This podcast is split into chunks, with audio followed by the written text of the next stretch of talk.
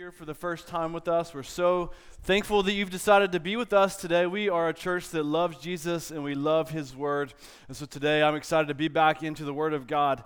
But before we do that, I just want to say, y'all, wasn't last weekend just incredible? Wasn't it just incredible? Y'all, we saw 5 people go through the waters of baptism, saying that they are now with the Lord, now following Jesus, and we saw at least 8 people respond and say they want to start following Jesus. Isn't that unbelievable? I mean, not to mention, we also had our highest attendance in the history of our 3-year-old church with close to 250 people, which is about 100 more people than we normally have on an average Sunday, which is just really fun. But one of the things I love about that specifically is that it shows the faithfulness and intentionality of our people to live and just to live on mission and just to invite those around us. Because we as a collective group of people, we spent 21 days praying and fasting for a bunch of different things. But one of the things that we were praying for was for people to come in, hear the gospel, and respond in salvation. And guess what? God answered that prayer. We have new brothers and sisters in Christ because of our collective efforts of praying and to get people into this room. Like if we didn't live on mission, y'all, that doesn't happen. So New City, when we pray, God moves. And so we pray, and we pray, and we pray, and then we preach Jesus, and then God opens up eyes to see. That's just the way God works. And when the Spirit of God moves, it moves in power. And last weekend, in God's kindness, again, we saw it fit to sweep across this room and just open up eyes to see the beauty of Jesus. And I don't know about you, but I want to see that happen over and over and over again until the whole world hears. Yes, we praise God and we thank God and we celebrate the faithfulness of God, but we also pray and we beg God for more. We beg God to keep moving and to keep saving and to keep seeing people grow into maturity in Christ. And so let's simply just be in awe of God's power and faithfulness and goodness, but may we also let it spur us on to see more of His power and more of His goodness. New City, our God is faithful. And so yes, our God moves in mighty ways in a single day. But let's not forget He also moves in week to week, everyday faithfulness of His people. God does both. And so today we pick back up in the book of Ephesians, and we allow the Word of God to sharpen us and strengthen us and encourage us just for our everyday life with Jesus. Yes, God saved 3,000 people in a day back at Pentecost, like we see in Acts 2. But let's not forget, the very next day, all of those people woke up and they needed to be discipled. And they need to be taught to follow Jesus, not just in salvation, but in their everyday life. And so as we move from chapters 1-3 in Ephesians that we've been in over the past 3 months, looking at our gospel identity, today we're going to shift to the second half of Ephesians, where we look at what it looks like to follow Jesus just in our everyday life. The second half of Ephesians, we're titling just as a new series, we're calling it Gospel Life, because it shows us what it looks like to live life as a response to the gospel. So if Jesus has our life and has entered into our hearts, and the old life is gone and the new life is here, then what we'll see is what the new life looks like. And no, the expectation is not perfection, is not perfect obedience, but we're perfect. We're not perfect people, but we do have a picture of what we're growing towards. If Jesus has our life and we've handed our life to Him in salvation, then what we'll see is simply a result. It's the fruit of our salvation. It's the same idea that when you plant an apple seed in healthy soil and it gets watered day in and day out and sits in the sunlight, the seed begins to take root. It grows into an apple tree and it produces apples. A healthy apple tree produces healthy apples. That's similar to what happens in the Christian life. Jesus captures our heart, and when the seed of our faith gets put into healthy soil and finds sunlight and gets watered, our life begins to bear fruit that looks like Jesus. And so over the next couple of months, we'll look at what this healthy fruit looks like. We're going to inspect the fruit, looking at how the gospel affects the church and our relationships and parenting and work and how we speak and how we live. And this will be a little bit more topical in nature just because the second half of Ephesians is a little bit more topical. And so we'll try to equip you and encourage you with simple ways just to invite your friends into some of these topics. But what we must understand every single week is that the gospel always comes first. All of this is a response to Jesus. Because what often happens is that people believe they're saved by faith through grace, but then the good works are then left up to them. It's like, yeah, I've got my salvation, I've got my eternal security, I've got Jesus for eternal life, but in this life, it's all up to me. which is just so far from what the Bible teaches. No, the gospel of Jesus, it saves us for eternal life, and it also sanctifies us in this life. To say it another way, we need the gospel for after this life, and also we need it today for our everyday life. It's like we get that our eternal salvation is by grace, it's free. We didn't earn it, but then we wrongly think the fruit of our life, it's up to us. Maybe we could say it would be like finding a fake tree, kind of like finding a fake tree, going to Walmart, buying a fake tree, and then going and stapling a bunch of apples on it and saying, hey, look at my apple tree. Doesn't it look so nice? Like, I've got such a great apple tree here. I've worked so hard for this apple tree. And that fake tree, it looks perfect. It looks well put together. Those store-bought apples, they're shiny. They look good. They even taste good. There it is sitting out in your front yard, acting like a real tree. It's like, hey, friends, come look at my awesome apple tree that I've been working so hard. Like, I've got this awesome tree. And then your friends come and look at it, and they notice the little Publix sticker with the little coat on it, on the fruit, and they're like, bro, you're weird, okay? What in the world? This is not a real tree. And then after a couple of weeks of sitting in that hot sun, those apples, they begin to rot because you just get tired of mustering up the energy to staple those trees when you're like, no one, like, it's just not working. It's exhausting. And when you think of that, and you think, yeah, that's kind of weird, maybe a little funny, and totally absurd, but yet that's often what we do in the Christian life. We think producing the healthy fruit in our life is all up to us. And so we worked really, really hard to be nice and friendly, to do all the Christian things and to staple that fruit on our tree, but yet it doesn't last. I mean, after a while, we just get tired of stapling fruit on the fake tree. And why? Because the fruit isn't being produced through the health of the tree that finds its nutrients through good soil and water and sunlight. It doesn't last because the fruit in our life, according to God's design, is not based on our hard work and effort. No, it's based on where the roots of our life are finding its nutrients. It's all about being in the right soil. The healthy fruit in our life is dependent on our source of life. It's dependent on Jesus. And so over the next couple of months, we're going to look at the fruit of the tree in chapters 4 through 6 and inspect the fruit. But in order to get the fruit of chapters 4 through 6, we have to sit in the soil of chapters 1 through 3. And so how do we produce healthy fruit in our life that looks like Jesus? Well, we simply come to God in His Word. We look to Jesus, and we let Him nourish our heart and soul, and then God produces the fruit in our life. Y'all, our job is not to first make our life look like we're awesome Christians. No, Jesus just says, come to me and be nourished, and the byproduct is healthy fruit. And so that's where we're going in the second half of Ephesians. We're inspecting the fruit of our life while also sitting in the healthy soil of the gospel. And today, I find it fascinating, but yet not coincidental, that the first topic Paul addresses in a response to living in light of Jesus having our life is unity. And it's not coincidental because this is the very last thing that Jesus taught his disciples at the Last Supper, right before his death in John 17. He pleaded with them and he urged them and he prayed that they would be unified as a people. New City, unity inside the church, the unity of God's people, it is of utmost importance, which leads us to our main idea today. The gospel unifies God's people. Plain and simple. Okay, to not be unified as a people or to cause disunity in the church, it is absolute blatant disobedience to Jesus. And it's not just disobedience like a mindless slap on the hand. No, it grieves the Lord. It pains Him. It agonizes Him. It's what Jesus went to the cross to die for. Because our God knows He did not create us to be this way, to live in disunity and disharmony with one another. No, God did not create us to be at odds with one another and to turn our backs on one another. And I don't think this should surprise us just from a non-spiritual perspective. I mean, when you read leadership books on or articles or podcasts on team dynamics in sports or in organizations or in companies, almost all will agree that being at odds with those on your team or those that you work with or in your organization, any sort of disunity or distrust, it will dampen the growth and success. And in some ways, some will say faster than anything else. I mean, disunity, it's a cancer. Because when there is a level of distrust and disunity and suspicion inside of any people or any organization, there is no way that it can thrive on all cylinders. I mean, we see this in sports. If you don't trust your teammates you're going to catch the ball, you're going to be hesitant to throw them the ball.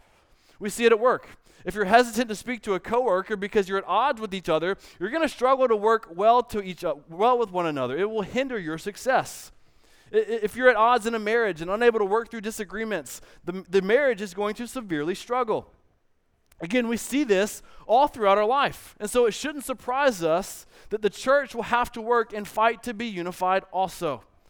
I mean, just think about the last words after Jesus' death and resurrection. He said, go and make disciples of all nations. Like literally, Jesus said, go all over the world, to all different types of people, to all different cultures and backgrounds and upbringings and worldviews and religions, and make them all my disciples. Teach all of them to follow me.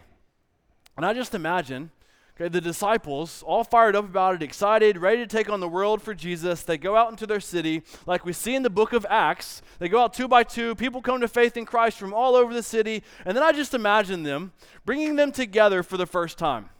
And they come in to worship the Lord, excited about what God is doing, like what we see in Acts chapter 2.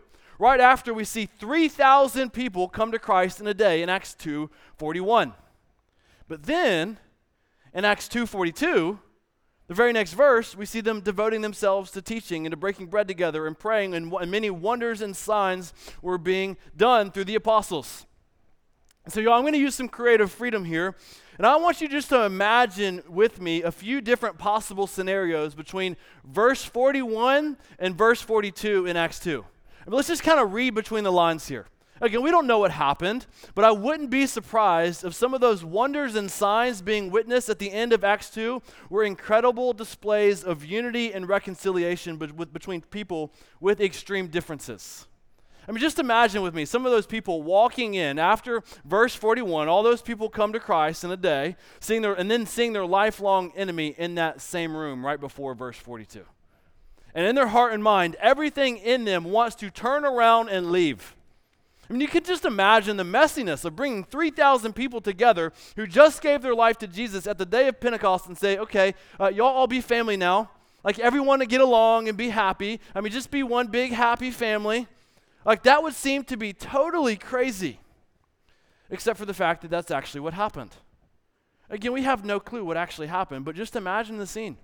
I mean, one guy's like, hey, that dude stole my donkey last week. He needs to go to jail. And one girl says, hey, that's the girl that my husband had an affair with 2 months ago. Or maybe one guy's like, hey, that guy murdered my brother. And then one girl says, hey, that's the girl that has been so mean to me, just so rude. And then a teenager sees his lifelong bully and says, that guy has been stealing my lunch money for the past 10 years. I've had enough. He's gonna get it. I mean, just imagine the messiness of all of this, with the disciples standing there scratching their heads thinking, uh-oh, what in the world are we going to do? This is a big old mess. And then they remember what Jesus prayed right before his death in John 17, saying, God, make them one, just as you and I are one. You know, I just imagine the disciples remembering and thinking, oh, wait, we need Jesus to help us with this. We need the Spirit and power of God to work in a mighty way here to bring unity to these people. We can't do this on our own. God, we need your help. And then what happened? The Spirit of God moved in their heart and softened their hearts. And I wouldn't be surprised if the same things that we see in our text today in Ephesians also happened in their life to unify them with the help of the Spirit. And maybe they realized, yeah, we've got some differences, but Jesus, he's greater than all of that. And in Acts 2:42, they broke bread together. They prayed together. They started selling all of their possessions and giving them to everyone. Whoever had a need, it was all met. It says at the end of Acts 2, they had glad and generous hearts. It was an incredible display of divine unity. And so maybe you're here, maybe that's where you are today. And you're very aware of disunity or a lack of trust, maybe in a friendship or in your marriage or maybe in a family, maybe here in the church. And you get that thought, Lord, I need your help. Jesus, do a work in my heart. Maybe thinking, God, I know you see this person as your child, but I'm really struggling to like them right now. God, would you help me? Wherever you are today, whether you're very aware of a current state of disunity or coming out of some sort of disunity or going into possibly seeking to guard against it in the future, no matter where you are on the spectrum of disunity, if the enemy is real, which we believe that he is, disunity, it is always lurking on the horizon, which is why Paul urges for unity in the church. So as we enter into chapter 4 of Ephesians, after 3 chapters of all that we are in Christ, the very first thing that Paul touches on is unity. So that said, let's go ahead and look at our first 6 verses in chapter 4. Paul says, "I therefore, a prisoner for the Lord, urge you to walk in a manner worthy of the calling to which you have been called, with all humility and gentleness, with patience, bearing with one another in love, eager to maintain the unity of the Spirit in the bond of peace. There is one body and one Spirit, just as you are called to the one hope that belongs to your call. One Lord, one faith, one baptism, one God and Father of all, who is over all and through all and in all." So right out of the gate, Paul says, "I therefore," again, showing us that all about what he's about to say is a response to chapters 1 through 3. And he said in verse 1, he said, "I therefore," look at it, "a prisoner for the Lord, urge you to walk in a manner worthy of the calling to which you have been called." Meaning, because of who you are in Christ, because of what God has done in you through receiving Christ as Lord and giving us a new identity, because the seed of Jesus is in you, this then is how we are to live. This is the fruit that will come out of you. And that Paul urges in verse 1 to walk in a manner worthy of the calling to which you have been called. And what is that calling that we've been called? New City, we're called saints. We're called forgiven. We're called redeemed. We're called chosen and adopted. We're called God's beloved children. And so in essence, he's saying, you're free. You're a saint. You've been washed by the blood of Jesus. And so live out of that reality. And what we'll see over and over again in these last 3 chapters, what I want to try to beat it into our brains week after week, is the truth that we live from freedom. We don't live for freedom. No, we live from our identity, not for our identity. We live in a certain way because God loves us, not so that God will love us. And church, there is a massive difference. We live as a unified people, not so that God will be happy with us or because that's just the right thing to do, but rather because God has forgiven us and He is pleased with us and we are His beloved children. All of us are, if we're in Christ. God has forgiven all those who call Jesus Lord. He has forgiven us greatly, and so we are to then, as a response, to forgive others greatly. Again, not because we have to, but because the Spirit compels us to by the love of God. Again, we live from our identity, not for our identity, which leads us to our first of 3 points for today. Number 1, unity is a response to our gospel identity. This idea that we're talking about, in my personal opinion, this is one of the greatest misunderstandings in the American church in our day.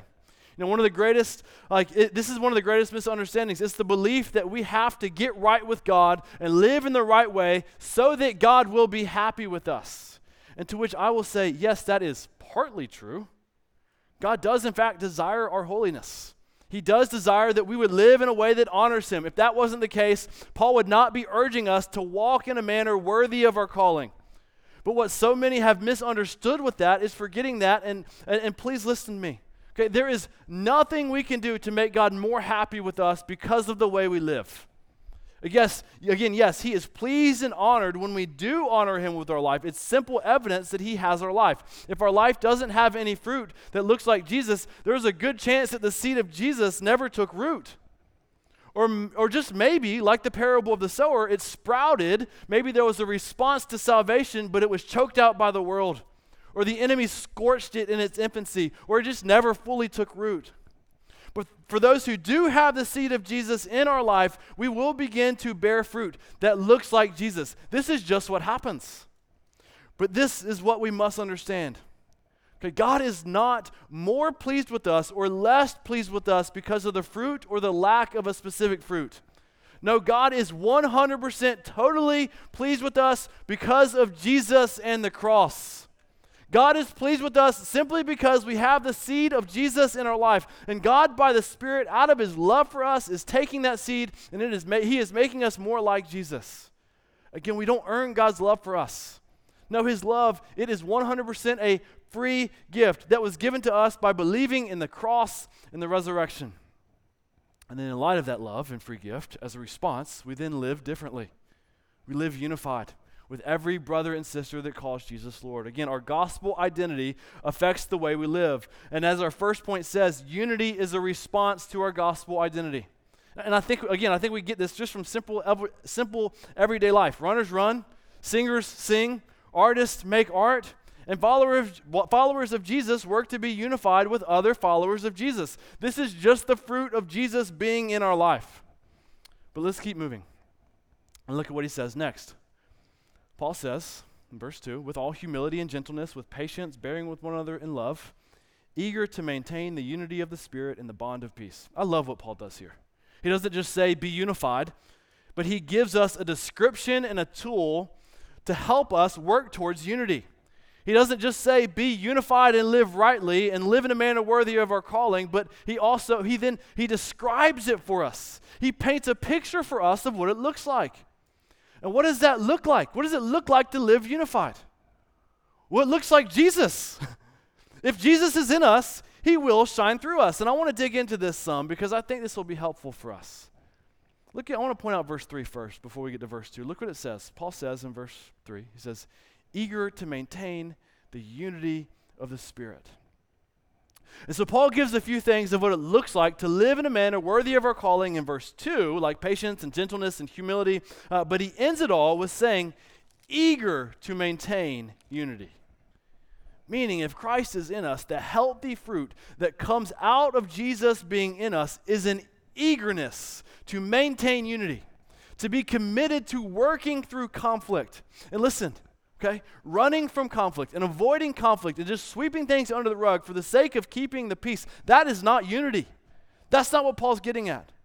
Being eager to maintain unity is not a passive thing. No, it's an active thing. It takes work. Again, avoiding conflict and sweeping it under the rug is still disunity. It's just unspoken disunity. It's a mirage of unity. It's not real unity because there is an unspoken wall of hostility that needs to be brought down and dismantled. And Paul says we should be eager to bring down that separating, unspoken wall of disunity and hostility. And why? Because the Spirit of God is in us. The seed of Jesus is in us. That's just what Jesus does. Listen, church. The Spirit of God inside of us is a reconciling, unifying Spirit that comes with the bond of peace. That's what Paul gets at. The Spirit of God brings peace. It bonds people together. So get this, okay? If two followers of Jesus, if both are followers of Jesus, they have the same Spirit inside of them, and it immediately bonds them together.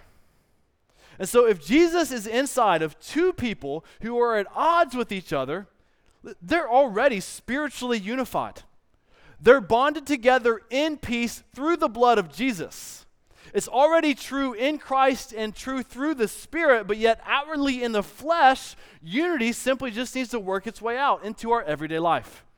And so if the Spirit of God is in people who are not outwardly unified relationally, kind of out in the world, this happens to all of us, just in our everyday life, then we need to ask, how then does the Spirit outwardly unify his people who are already spiritually unified?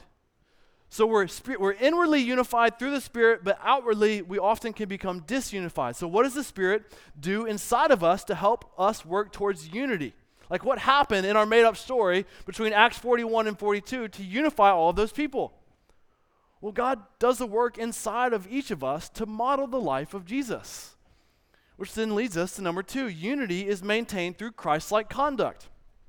I mean, just imagine, okay, our imaginary guy who comes to Jesus at Pentecost. He gives his life to the Lord in Acts chapter 41, part of that 3,000 that were saved in today, and he sees the guy that murdered his brother in that house in Acts 2:42, right before Acts 2:42. Or just imagine the woman who sees his husband's mistress before he gave his life to Jesus. Like what in the world would have happened for them to then break bread together and give generously to one another? That seems like a big change, right? I wouldn't be surprised if the Spirit of God did a work to show what we see in verse 2. And y'all, sometimes these heart changes happen instantaneously. Probably like what happened at Pentecost, and sometimes it takes years of day after day after day of the Spirit just slowly going to work on our hearts. But regardless of the timeline, the Spirit of God empowers us to live in a way that looks like Jesus, which then helps us to live outwardly unified. And I love how Paul gives specifics to what this looks like. Look back at verse 2. He says, with all humility and gentleness, with patience, bearing with one another in love. Y'all, I don't like to speak in total absolutes unless it comes from God's word, but I'm going to say that if what we see in this verse is present with all parties, I believe it's a really fair thing to say that unity will be maintained. Where on the flip side, if the opposite of what we see here is not present, disunity will be lurking at the door, if not just wreaking havoc. Just look at the first verse. Paul says, with all humility. Leading us to our first of four subpoints, and number two, humility. These will be quick. Number 2A, humility maintains unity, pride causes disunity. Y'all, I'm not a hunting dog, but if I were a hunting dog, hungry to find disunity and hunting for disunity within the church, if I started sniffing out pride, I think I'd quickly find some sort of disunity right there with it. Pride in the hearts of God's people, it has the ability to totally destroy the church and marriages and friendships and families. And when we think we're the best or that we're always right and never wrong, that is a severe stronghold directly from the enemy that has no place in the church. We're on the flip side. If I were a hunting dog hunting for people, searching for people who were eager and hungry to maintain unity, I'd start sniffing around for humility.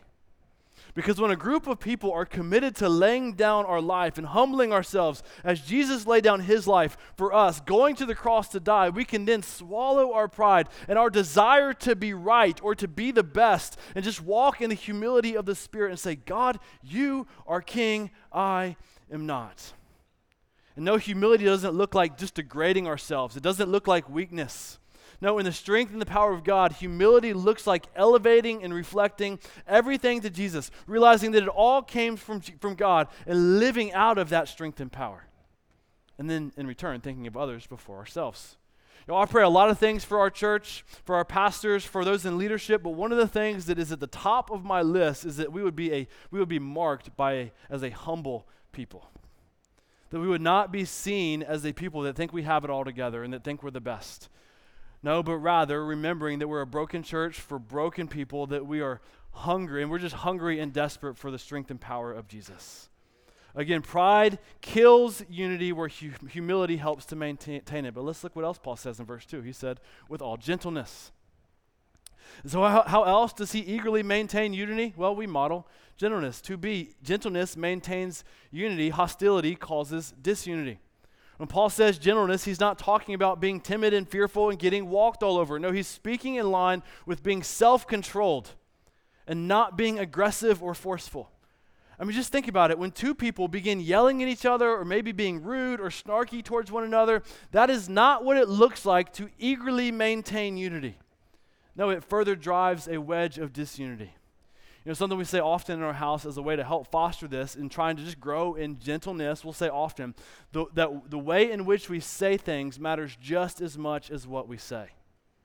When we're at odds with someone, we need to ask, are we being gentle in our demeanor, or are we being combative and defensive just to prove a point?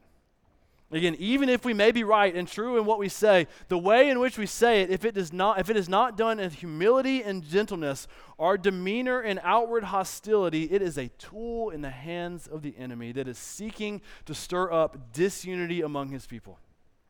I mean, just imagine that brother that sees the guy that killed his brother a few months back, and both of them just gave their life to Jesus. I mean, the only way those two can be reconciled is by both of them walking in humility and gentleness and realizing that the old life is gone and the new life is here. New City, when unity and reconciliation happens, it shows the world the power and the beauty of Jesus. And so what maintains unity? Well, so far we've seen humility and gentleness, but what else does Paul say in verse 2 to help maintain unity? He says, patience. Leading us to say, to see, patience maintains unity, impatience causes disunity. And y'all, this one is so hard for me and so convicting, but yet I know that it's true because I see it in my own life. I mean, when two people are impatient with one another, maybe short with each other, maybe not being willing to slow down and seek to understand, disunity is knocking at the door.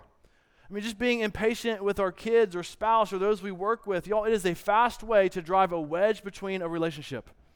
And maybe you're like me and you've prayed for patience and said, God, give me patience and give it quickly. Like quickly. Like I needed it yesterday. And this week, y'all, I was so convicted by this because you know what one commentator had the audacity to say? He said a lack of patience, so it's a lack of humility and love. Talk about a gut check. But it is so true. Because when we stop and think about it, when we're being impatient, we think our timeline and schedule is more important than the other person's timeline. And I get it, even when other person is showing disrespect or being late or not keeping their word, I get it. That's not right, but that's their problem, not ours. Our call as followers of Jesus is to be patient and also, as we see in verse 2, he says, bearing with one another in love. Essentially saying that, that love puts up with a lot of stuff.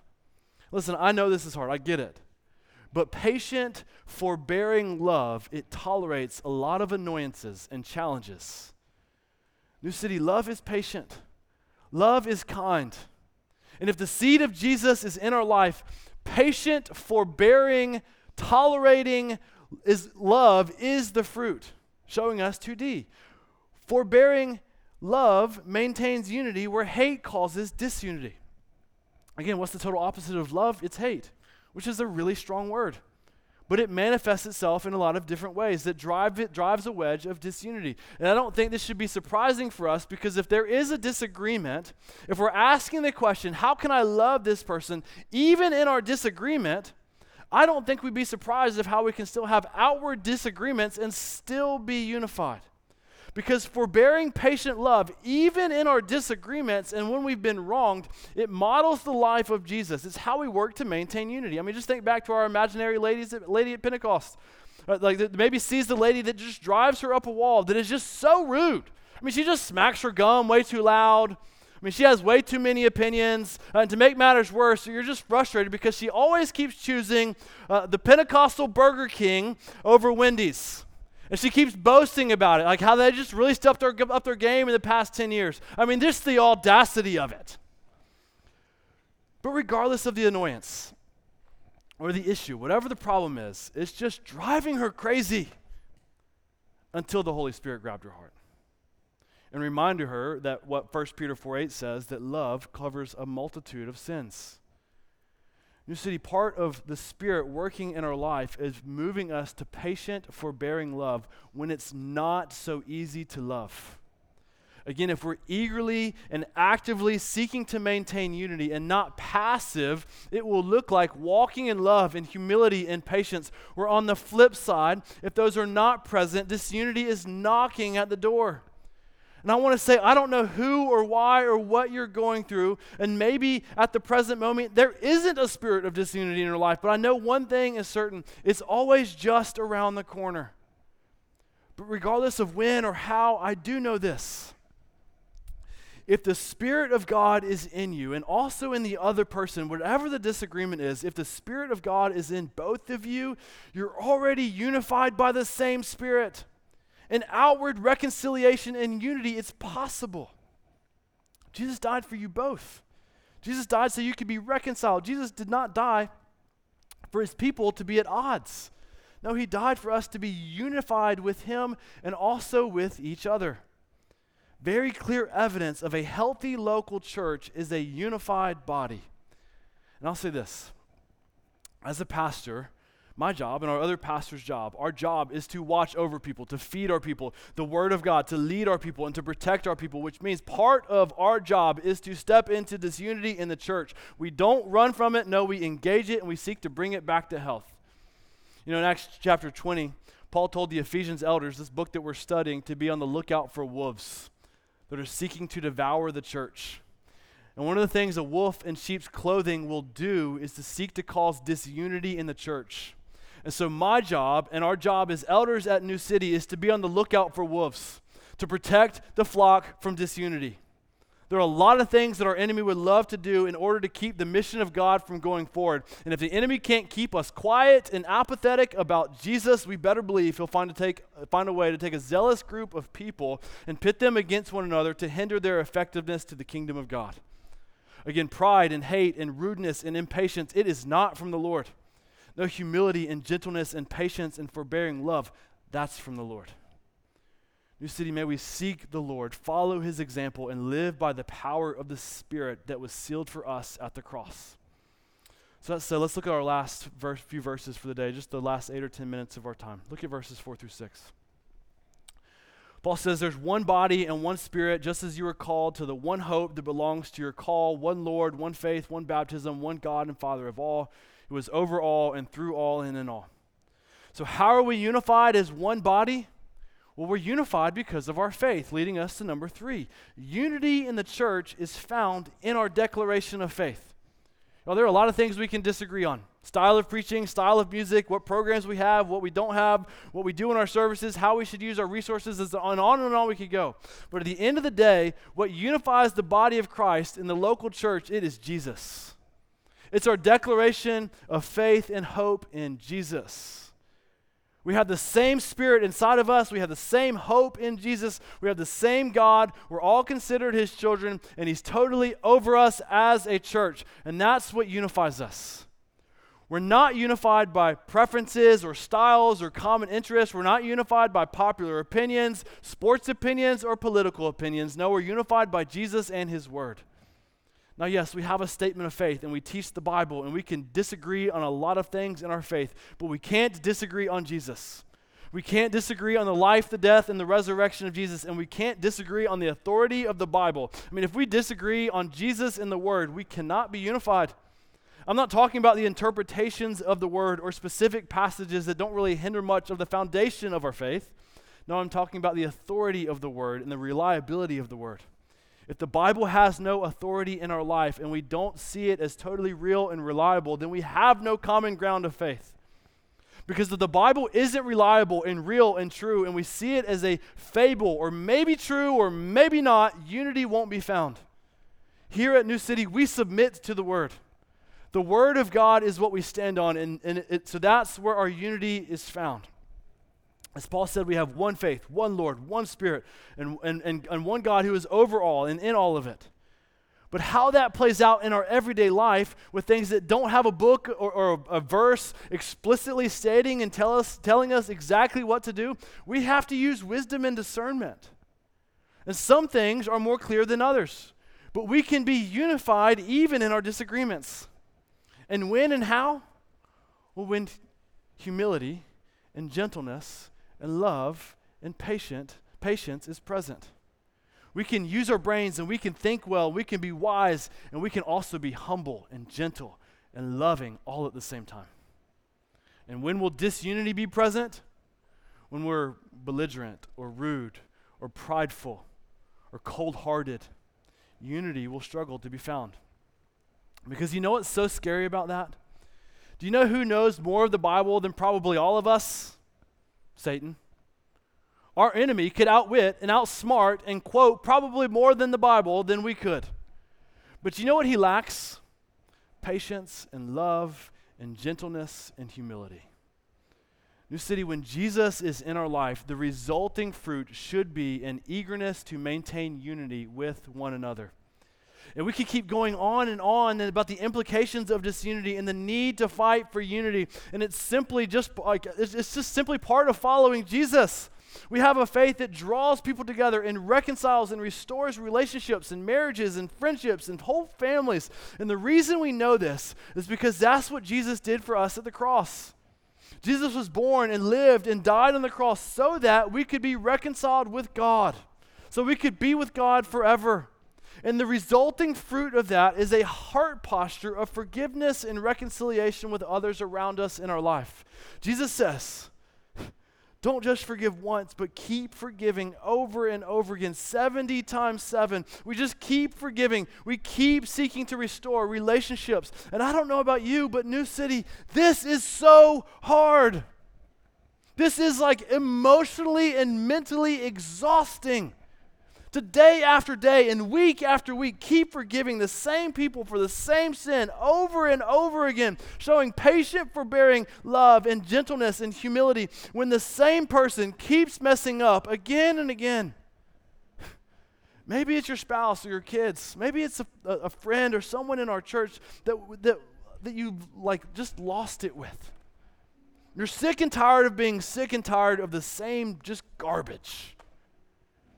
Again, I don't know what it is, and by no means am I saying we put up and tolerate unsafe, abusive relationships. No, the Bible speaks to that. We use wisdom in that. But what the Bible does tell us to do is to be eager to maintain unity and to forgive. And I don't know about you, but that is a hard fruit just to muster up and produce on our own. That's a fruit that we can get real tired of real quickly, just continuing to staple onto our tree. It's going to rot real fast. And so what do we do? How do we do it? Well, very simply, we just sit in the presence of Jesus. We just come to God in His Word, and we sit with Jesus, and we let Him just slowly change our heart. Y'all, we can't rush fruit in our life. We simply let the roots of our heart and soul, we just let it marinate in the soil of the deep love of God, and we just stay there. And we just like watered by the grace of God that says to us every day, you're my child. You today are forgiven again. You, my holy and beloved saint, I have power and holiness to give to you again today.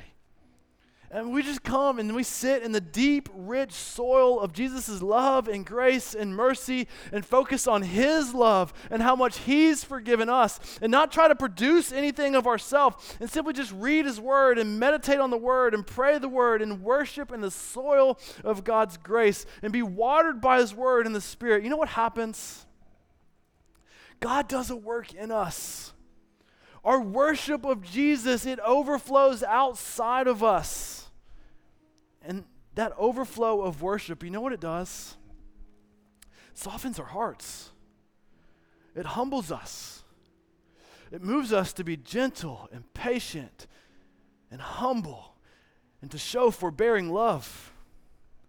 And then says to those around us that we're at odds with, that we're mad at, and we can just say, you know what? Jesus died for you and for me.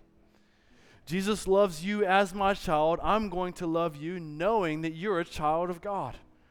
I know you're not perfect, but Jesus in you, the Spirit in you, He's perfect. And because of that, we can be reconciled and we can walk in unity. New City, we can't produce that fruit on our own. That comes from the power of Jesus that was displayed at the cross. And if you're here today and you know you need forgiveness, Jesus, His grace, it is sufficient for you. The cross where He bled and died, it offers you forgiveness today. And if you're not a Christian here today, you too can have this by just giving your life to Him. You can have it for the first time today. But if you are a Christian here today yet again, because Jesus is alive and the resurrection is true, today yet again, forgiveness is yours. The grace and mercy of Jesus, it comes in plenty and overflowing towards you. Again, I don't know what's going on in your life, but my hope and prayer is that today we'd all walk out of here just reconciled to God and work to be reconciled to each other, eager to maintain unity. Maybe today you simply need to make a phone call or simply just find a brother and a sister or just simply ask for forgiveness or maybe even offer forgiveness. I don't know what it is, but I know this, the gospel reconciles. It reconciles all things, including God's people. This is what Jesus in us does and accomplishes. And y'all, it is so good. And it shows the world that Jesus is worth it. Let's pray. God, you're so good to us. You've placed inside of all those who call Jesus Lord, you've placed inside of each one of us the same Spirit that bonds us together. We're already unified because of the Spirit of God. So God, I pray that out of that unified identity that we have with each brother and sister in Christ, that we would just outwardly display that to the world. God, your love is great. Would you do a deep and abiding work in us? God, we need your help today. We ask this all in Jesus' name. Amen.